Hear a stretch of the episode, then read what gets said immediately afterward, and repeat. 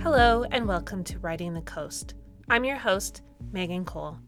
And Writing the Coast is the official podcast of the BC and Yukon Book Prizes. This is your destination for conversations with the winners and finalists of the 2021 BC and Yukon Book Prizes, as well as discussions with book lovers from across the province and territory. My guest for this episode is Benjamin Perrin, and I'm going to let Ben introduce himself. Yeah, hi, my name's Ben Perrin. I'm a law professor at the University of British Columbia, and I'm the author of Overdose, Heartbreak, and Hope in Canada's Opioid Crisis. Overdose, Heartbreak and Hope in Canada's Opioid Crisis is a finalist for the 2021 Jim Deva Prize for Writing That Provokes and the 2021 Hubert Evans Nonfiction Prize. Overdose is an important book that deals with heavy subject matter, including drug use and violence. If these topics are challenging or triggering for you, please take time to take care of yourself. Ben starts this episode with a reading from the book. Vancouver's downtown community court is located in the heart of the downtown east side, often called the country's poorest postal code. As I arrived at the courthouse at 7:45 in the morning just across the street, someone sleeping outside in the rain near a makeshift shelter. Old tents, tarps, and cardboard boxes. That's what passes as a home in one of the wealthiest country, countries on earth. The innovative court was designed to help the criminal justice system recognize that there are underlying health and social issues, including alcoholism and drug addiction, that contribute to reoffending. It has social workers, mental health workers, and other professionals on site, but it's still a criminal court. I've seen with my own eyes people in the back alleys in this neighborhood drawing water into their syringes from a puddle in the lane and injecting it, said Judge Elizabeth Burgess. Using filthy water to dilute powdered drugs so that they can be injected exposes people to risks of disease and infection it was clear to me that Judge Burgess has tried to see the world through the perspectives of those two judges. When I met with her in a small boardroom before her morning court session, I asked about her experience with the opioid crisis and the people who end up in her courtroom facing criminal charges. I've got a few of them who are regulars here. All of them happen to be First Nations who witnessed their father murdering their mother as small children, said Judge Burgess. A couple of them actually were so small that they were left with the body for days before anyone discovered it. And yeah, they're addicts now.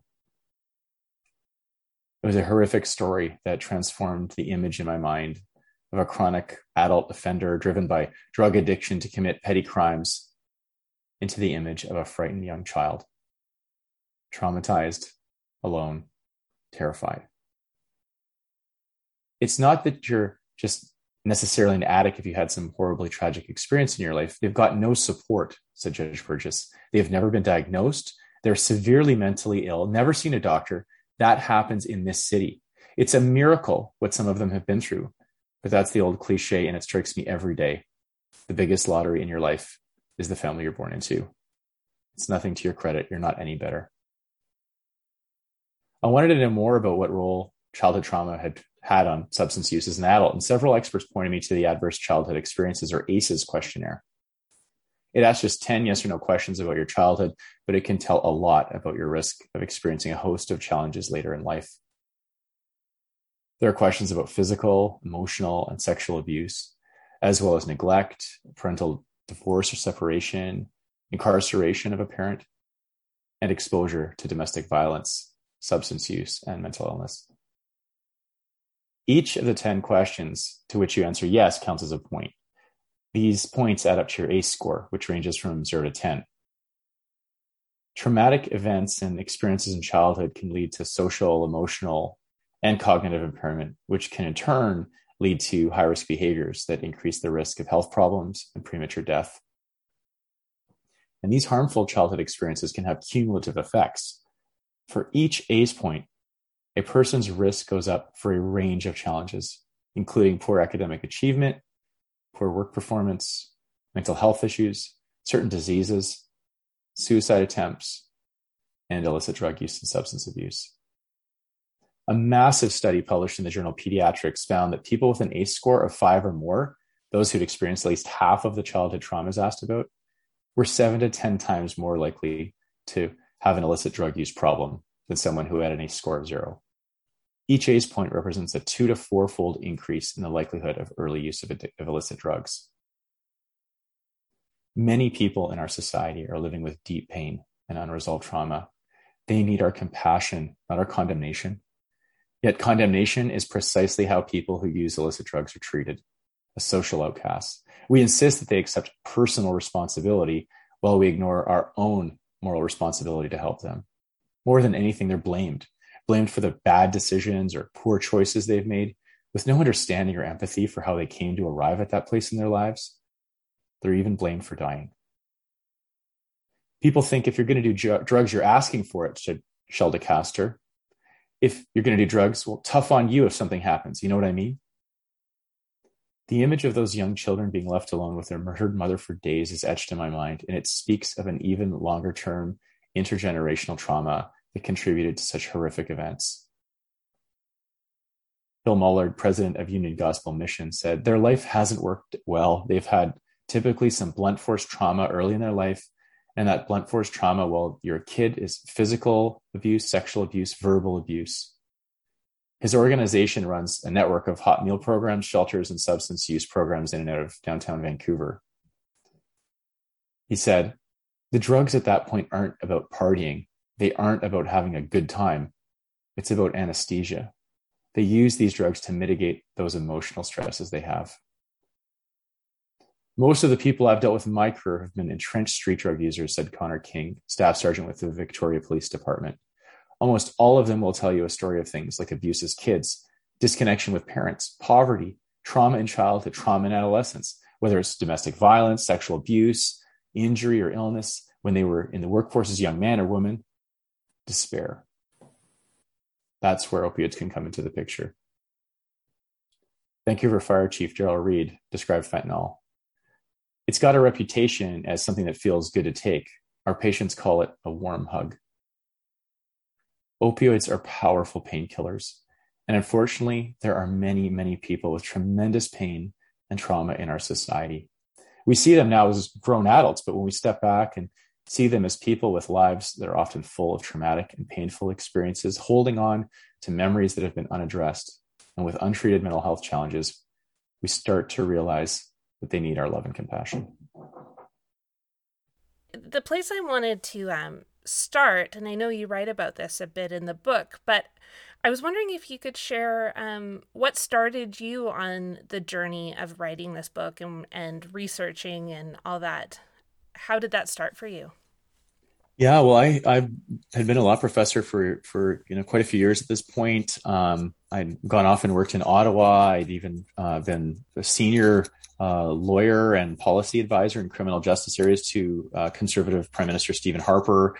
And as I came back from that uh, job, it was just a, a few years later, really driving to and from work teaching criminal at UBC, going about my life, I kept hearing, you know, story after story on the news of people overdosing and dying. And these were individuals, like pe- individual people. It's not like today when we just get monthly statistics. It was the media was actually reporting on individual cases. And it just sounded like a bad movie, like what was going on in this this in our community, like it was some sort of toxic poisoning is the first thought I had, like some kind of Batman, uh, you know, play, uh, storyline or something. You know, some evil villain has like is killing off homeless. People like literally, that's how it sounded. I was like, this is weird. And it, it wasn't yet a call to crisis or an emergency at that point. It was it was really percolating up. And as I heard more and more of those stories, it began to bother me. It began to bother me that um, first of all, people were dying, but second of all, that I wasn't more concerned. I was just going about my day. I'd hear another case and just keep moving like nothing had happened. And I pulled my car over um, one morning after hearing yet another story of someone dying of an illicit drug overdose death. And around this time, they had um, they had recently declared it was a public health emergency. This is in 2016, and um, I had already, you know, been grappling with a whole bunch of issues in my own life, um, and had started, you know, just pursuing my faith more. And so I prayed. I prayed a prayer. I asked God to give me a heart of compassion for pe- for the people who are being affected here that I would care and just a few months after that, I started this project. I, I set out to research and go on the front lines, um, to go into the overdose prevention sites, to meet with family members of survivor of people who had had um, died, and and uh, some who had survived and had, you know are, are, struggling, and some who are moving on and have, have actually been able to get healing and, and move forward. Uh, and you know, physicians, police, judges, the border guards, essentially anyone that had um, firsthand experience with this crisis, I, I, I endeavored to meet with and speak with and try to understand what was happening uh, from their perspective. And so that's how it all, all it all began. I think one of the things um, for me as I was reading the book that I was confronted with over and over again was how little I knew and understood about the opioid crisis. And I think I felt a bit silly for that, considering that it is covered in the news. And as you mentioned, it was declared a public health crisis five years ago now. Um, and I lived in Vancouver and I've lived in Victoria, but I it really sh- it really shocked me how little I understood about what was happening, and I wondered what your reaction was to the information you were finding out as you worked on the book it was it was a lot of news to me too. I think the average you know media story today, if it's a short news story, is like probably five or six hundred words, if that. Once in a while, you'll you'll see some really good feature writers happening. There's some amazing journalists who've been covering this story since the beginning. But yeah, you're absolutely right. Um, if if we're just getting little snippets of it, the the main messages that people would get through the media is a ton of people are dying. It's from um, you know contaminated street drugs and you know there's different people saying that we should do different things about it like uh, providing more access to safe supply or or you know uh, decriminalizing drugs. Beyond that um, in the occasional profile story you may see once in a while of an individual who has overdosed and died. That's pretty much it. And so obviously um, the problem with that is that it's not really it hasn't really penetrated into our society why this is happening. Like why and it's the questions i ask in the book. Um, uh, you know, I was really encouraged by my publisher and, you know, submitting the first draft of any book, you always kind of hold your breath. What are they going to say? And, you know, they were, they were super enthusiastic about the project from the, from the get go, but they challenged me. They said, you know, write this, write this more from, you know, the voices of the people who were there. Like, feel free to include more from them and follow your journey. So I, I just did that. I tracked my journey. I didn't try to sugarcoat it. I, you know, as you've, you've read the book, I'm very direct and honest about, you know, initially my views on um, drugs, like you know many people's were, and and some people still are, where you know drugs are bad, so they should be illegal, and we should be punishing uh, at least, if not the traffickers, they should be deterring somehow people from using, and people should just get into treatment and just go to detox. That was kind of where I began, obviously, and I, I, I at least knew when I started this project that the status quo was was not only working, but it was clearly a failure, um, and it was probably maybe even part of the problem. And so I approached it with an open mind and I was surprised, just like you. I mean, I, I wrote the book from the perspective of someone who goes through this process of kind of gradually learning about the extent of the problem and then getting to the part about, well, what can we possibly, you know, do about it? Yeah. You mentioned kind of the the status quo and how we've been um, dealing with the opioid crisis, and criminalizing drugs in general but you know we often I, I guess what always comes to mind is the war on drugs which is the language that was used for so long. And what came through to me as i was reading the book was we really need much more like nuanced language and compassion and kindness and not these war analogies. And i wondered what your thoughts were on the language we've been using to just even talk about the opioid crisis. And i th- i think the other t- thing that even just hearing you talk about it now the shift from hearing the stories and talking about individuals to just hearing the statistics. I mean, there's research out there that shows that when we just get numbers, it kind of just washes over us. And so we've kind of lost the humanity of this too and how we talk about it. And uh, yeah, just what would you like to see change in how we write about um, the opioid crisis and even how we talk about it? Yeah, that's a really, really important question. Um, I think there's two parts to this for me. Is one is at the real micro level, and one's at the bigger kind of macro level. At the at the micro level, you know, you'll notice in in the readings and in the book um, that there are words that are used, which in the book I I, I quote people, so I, I can't change the words they use, but I do unpack them. And one of the you know most damaging and you know um, entrenched uh, language around people who use drugs is words like addict and junkie, and they're just so dehumanizing words and um, so that's to start with right there is words like addicts and junkie are really um, are really not appropriate they're not okay they're harmful they're damaging. And so um, these are people. And that's why it's again like like many things in our society we're learning it's you know people first language. It's a, it, this is a person uh, first and foremost. And they're a person who uses drugs right? Um, the whole language actually going from there is you know similar. So you can talk about you think about language you see in news stories like the word dirty syringe okay versus uh, used syringe okay? Um, you know it kind of goes from there. So there's a really good language guide there's really good language guides you'll find online from um, advocacy groups who represent people who use drugs that just help educate you. And we see the same thing with with mental health. Um, you know and so i think it's important for people to educate themselves just like we do around what are appropriate ways to speak about you know racism. Um, we, we we don't want to shame people for using language that they've always you know used because it's what they grew up hearing but they can be educated and we can change. We can change how we talk about things.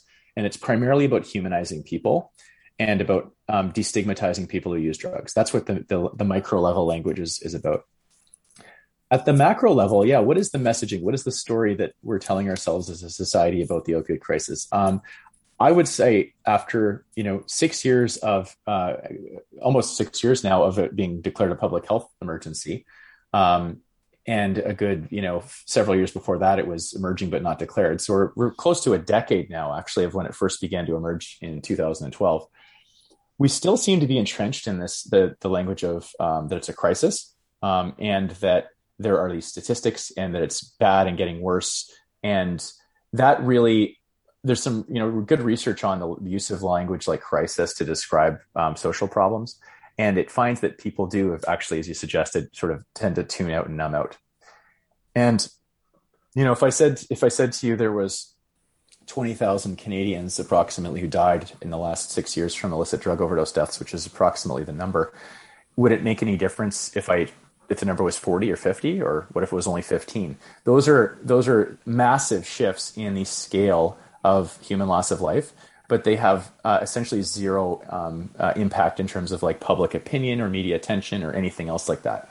And so that's where i really um, in my research try to do two things differently. First of all, there's a really, I think, great data and research we have here in British Columbia, which I, I heavily rely on in my research in the book. It's great to have data. You have to have the data, but that's not enough. So the two other things that I, I think you need to have beyond statistics, one is um, obviously personal accounts.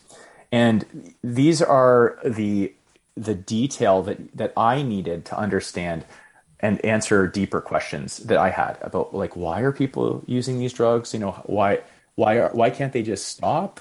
Um, why would a safe supply be helpful to someone, not just be enabling their drug use and make them worse off than before? These are these are questions which I put in my book, which if you know, as I say in the book later, they're loaded questions, right? They're completely biased and loaded, but those are the questions that are in the minds of people, and so that's why, as an author, I felt it was important to kind of just expose that and be approach it directly and up front because we need to do that. And um, so those personal stories and anecdotes of people's lived experiences is very, very important.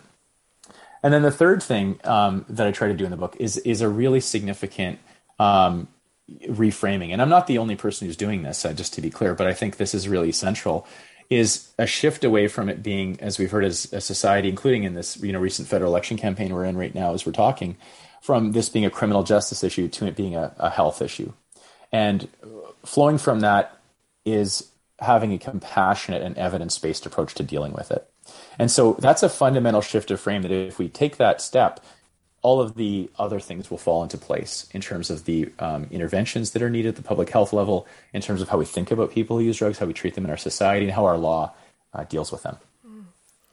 That segues very nicely into my next question because, uh, I mean, that that piece about the importance of of human contact and community and compassion in dealing with um, what's happening in the province, it really came across in the book and on various levels from the people like um, the judge you mentioned in your reading, but also like the gentleman who uh, I forget his name now in Surrey who uh, went around with the naloxone kits. Like that story really stuck with me too, and yeah. just this multifaceted approach of just caring about people and community. And I remember when I was in journalism school going to Insite and them saying how important it was to have that that contact with the folks who were coming in because often they didn't have contact on that level. Um, someone asking questions and seeing how they're doing and checking in, and so I'm I'm curious how like how do you see that we teach people compassion and community versus criminalization? How do we make that transition? That's a really big question. Yeah. Um, I think the first thing that I can that, that I, occurs to me is just that substance use is, is one way that people um, self medicate and try to cope with life when it's they're really over they're they're overwhelmed and they're not supported right? And they're and they're isolated typically. Or they're in relationships but those relationships are dysfunctional and fraught or they're surface level type relationships. Um, they're not deep relationships. And so you know people turn to other things too. And we we all if we're honest with ourselves we all have um, a list of of things that are more or less socially acceptable. And some of those things are um, people celebrate like you know binge watching netflix or having a glass of you know a couple glasses of wine every night. Um, those are sort of joked about and celebrated. Um, but on the far end we have things like you know using heroin or street drugs which is criminalized. And so i think beginning to understand as you know judge burgess said there that we're not any better than people who use drugs. That there is a story that brought them there. I was having dinner with a, a really uh, lovely man last night who I've gotten to uh, gotten to know um, his family, and that through some of the challenges we faced with our our own family in, in uh, supporting my son who's disabled, and he's got a disabled son. So we were having chat last night, and I just give it as an example, and he, he was talking about um, some of some homeless uh, people in in Richmond, and they were putting up tents across the street, and he was kind of complaining about that. I know to be a compassionate guy, so I was kind of confused why he would be sounding that way, and and it didn't take much to redirect him. I just said, you know, everyone comes from a story, you know, no one's obviously choosing that life, and immediately you could see his heart just open, and he then began to extol to me about how he could understand how that would be, and you know, it's not like he took any convincing. So I think we just need to come to a place of it's basically treating each other with with a greater, much greater degree of understanding. You know, when I when I have done, having done this research now and some more work I'm doing in the criminal justice sphere more broadly, w- when I now hear about horrific crimes, uh, my first reaction would be it was it was lock them up and throw away the key. That was it. My first reaction now is completely different. It's what has brought that person to this place in their life where that is the decisions they've made or the, the, the, things they've done? What what has caused them to get to that point? And who and who and uh, what what have we done as a society to fail that person? Someone who commits atrocious crimes someone who ends up um, using illicit street drugs. Um, we have treated this in our criminal justice system in a very myopic way. We look at this one point in time where they've done something that we consider to be uh, criminal. And the trial is designed to ignore any other information. It's completely tunneled on did they do it or did they not? And then in the case of serious crimes or mandatory minimum penalty, you're going to jail. And so we in in one breath absolve ourselves as a society of any responsibility we might have towards this person coming to this place and and um, not supporting and helping them, and then we punish them and we we send them to prison, which which the research shows will leave them more damaged than when they went in and uh, does not rehabilitate people. So I, I have actually found, you know, a lot of looking in the mirror is necessary both ourselves and as a society when we see brokenness around us. It's not about the person who's committing it alone. Um, they they are not choosing this life. This was not on the list of options at the high school guidance counselor's office. You know, dentist, doctor, lawyer, mechanic, um, baker or street drug user who's homeless. Like that was not on anyone's list of career choices. Yeah. I, I forget who meant who said it in the book, but um, it really stuck with me about how we have a, a pain problem in this province, and I thought that was like, I mean, it's a very it's a very simple way of putting it, but it really does kind of uh, capture it in a way. And and just as you were talking too, I was thinking about I had listened to uh, the podcast Criminal uh, uh, last year, and there was an episode on on forgiveness and reconciliation, mm. and there was a lawyer who had practiced in a community in Africa, and I'm forgetting where it is right now, but she said that often when um, someone commits a crime, they see it as a failure of the community and the society instead of a failure mm. of the individual, and so it's a moment to look at what we've done as a community to let this person down. How have we allowed them to be in a position where they don't have any other choices. And I think that's, I mean, I often think if we could get to a place like that with how we deal with some of these things, how much further along we would be. Yeah, yeah, I completely agree with you. And the most uh, significant, but not the only example, would be the the ongoing uh, legacy of uh, residential schools um, that that really came through in the research that I did, um, and as well as the the various scoops that occurred with Indigenous children uh, being taken from their their uh, parents and sent to live in other provinces and even other countries without uh, any you know any kind of contact at all uh, afterwards. The, we know from the research that that dramatically increases not just the um, the likelihood or risk of that individual um, turning to illicit substances to again cope and self medicate, but also their children. And there's even some epigenetic research that's, that suggests this is actually at the like this trauma, this intergenerational trauma is not just passed down through environment. It's also it's actually at your genetic level. Um, so that's still pretty new research, but it, it would not surprise me if that gets further um, you know confirmed and played out. And so what we what we see when we look at this is that the the current um, awareness that's being raised because of things like the um, continued um, public reporting and discoveries around um, the the bodies of young children at former residential school sites. These are these are reminders uh, that this is real. This is part of Canada's history of genocide. And you know, until a few years ago, I was not even comfortable saying that. I was one of these people who was like, that was you know, those were bad things that happened, but I didn't know enough. And it's like you mentioned about you know reading reading the book. You don't know what you don't know, right? And so I I only became more familiar with with residential school system and the impacts, and I'm still learning, but through teaching a course on it at UBC with some colleagues, and as part of our Truth and Reconciliation uh, calls to action implementation. And so, the the more that we learn about other people's um, experiences, um, their pain, it, it, it helps to build um, build empathy, and we also um, we also can can find that in community we uh, can find healing. Um, you know, many of the people that I talked to uh, and um, spoke of the importance of a holistic response to this. Um, this is a particular priority of the First Nations Health Authority.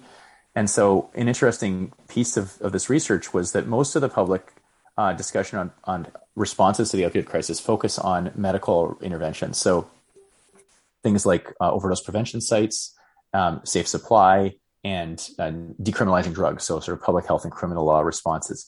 I support all those policies, as you know, in the book. But the part that's that's still missing from that, um, what's described as sort of a West, Western scientific um, model, is this more holistic uh, response. The idea that there is underlying trauma and pain that's driving and and and continuing to uh, put people at risk uh, for illicit drug overdose deaths. And so, First Nations Health Authority takes a much more holistic model, and they look at um, things like cultural practices on land uh, healing, um, the importance of, uh, of, of spiritual aspect to uh, someone's healing. That really resonates with me. You know, we are we are whole people. We're we're we're complicated people, and the substance use is the problem that presents itself because people are dying. But it is it is a symptom of the deeper problems that that people have experienced my last question for you and and I think you've you've kind of mentioned it both in the book but as we've been talking but often when I I chat with folks about their books I think I think writers we go into writing books knowing we'll probably come out the other side different. Uh, often it's just because books take so long to to be written but often there's there's part of the process of writing that changes us and I wondered if you expected that with this project and if you were surprised by the impact that it had on you. I I did not know where I was going to end up intellectually on this project. I did really go into it with an open mind. Um, and so I'm not totally I'm not I'm I'm I'm I'm surprised that I went as far as I did though. Uh, you know, when I started this project, I knew people were going to be calling to decriminalize or legalize drugs, and I just I just could not see myself getting there. I, I just couldn't see it. I was like, "There's no way I'm going to end up doing that." And as you know, at the end of the book, I'm talking about handing out you know T-shirts. The war on drugs you know not only been a failure, it's it's caused uh, one of the causes uh, of the opioid crisis, the principal cause. And so that that to me is is kind of part of the story. Um, the bigger part though has been the heart journey Um, I find myself uh, as part of this project, but also just in my this stage of my life more generally, uh, crying a lot more. You know, and um, it's uh, it often happened even this year teaching on Zoom, and I'm kind of glad my camera kind of glad my camera was off because I would be you know teaching on a on a topic, and you'll have a short clip or some video of someone sharing their story or something in my either my criminal law class or this um, TRC type course that we're teaching and it would bring me to tears. I'd even, I'd seen it several times, and I'm I'm just like you know I'm okay with that. No, I think that's a good thing. We, you know, we need to be more uh, trauma informed as we approach our um, professional careers as as law students, lawyers, judges. Um, this is at a very early stage. Um, I've just recently um, rebooted my criminal law course for this year with a, a much bigger focus. Uh, one of our first classes is actually on trauma perspective, trauma informed perspectives, and um, I think really understanding that um, both the system causes uh, and perpetuates trauma, and for us to, you know, as professionals, whether it's as researchers and writers or as um, people who are supporting others who've been through trauma, we need to understand a lot more about about trauma and how it affects people, uh, how we've been affected by it in smaller or bigger ways, and and realize that everyone's on on a journey. You know, everyone's on a journey, and they're they're trying. Um, and and when people um, people have been much more willing and open with me as I've become more open with them about my struggles and challenges in life. And it's led to far deeper relationships. And, um, you know, isolation is really uh, so, de- so, so deadly in so many ways, isolating ourselves. Um, so this, this whole, this whole journey for me has been really uh, significant and, and powerful. And it's also uh, pushed me even further. Um, I feel like overdose is really the kind of first big step I've taken out into this this kind of new world of kind of following both my heart and my head, you know, and and trying to pursue projects that um, that really speak to the injustice that we see in our community. And so, yeah, so I'll say on that note, sort of a, I guess a good point to end is sort of stay tuned. We're I'm already starting with a team on the next uh, next project that really goes um, much broader even than the opioid crisis, looking at the criminal justice system as a whole and um, and the massive uh, massive intractable problems with it and what possibly we could do differently. Thanks to Ben for being on Writing the Coast. And thanks to you for listening and subscribing to Writing the Coast. If you would like to learn more about the BC and Yukon Book Prizes, visit our website, bcyukonbookprizes.com. Uh, just last week, just last week, we announced the winners of the 2021 BC and Yukon Book Prizes, as well as the Lieutenant Governor's Award for Literary Excellence and the Borealis Prize, the Commissioner of Yukon Prize for Literary Contribution. And if you'd like to learn more about all the winners, you can find that information on our website. Next time on Writing the Coast, you'll hear my conversation with Tanya Lloyd Kyi, whose book, Banksy and Me, is a finalist for the 2021 Sheila A. Egoff Children's Literature Prize.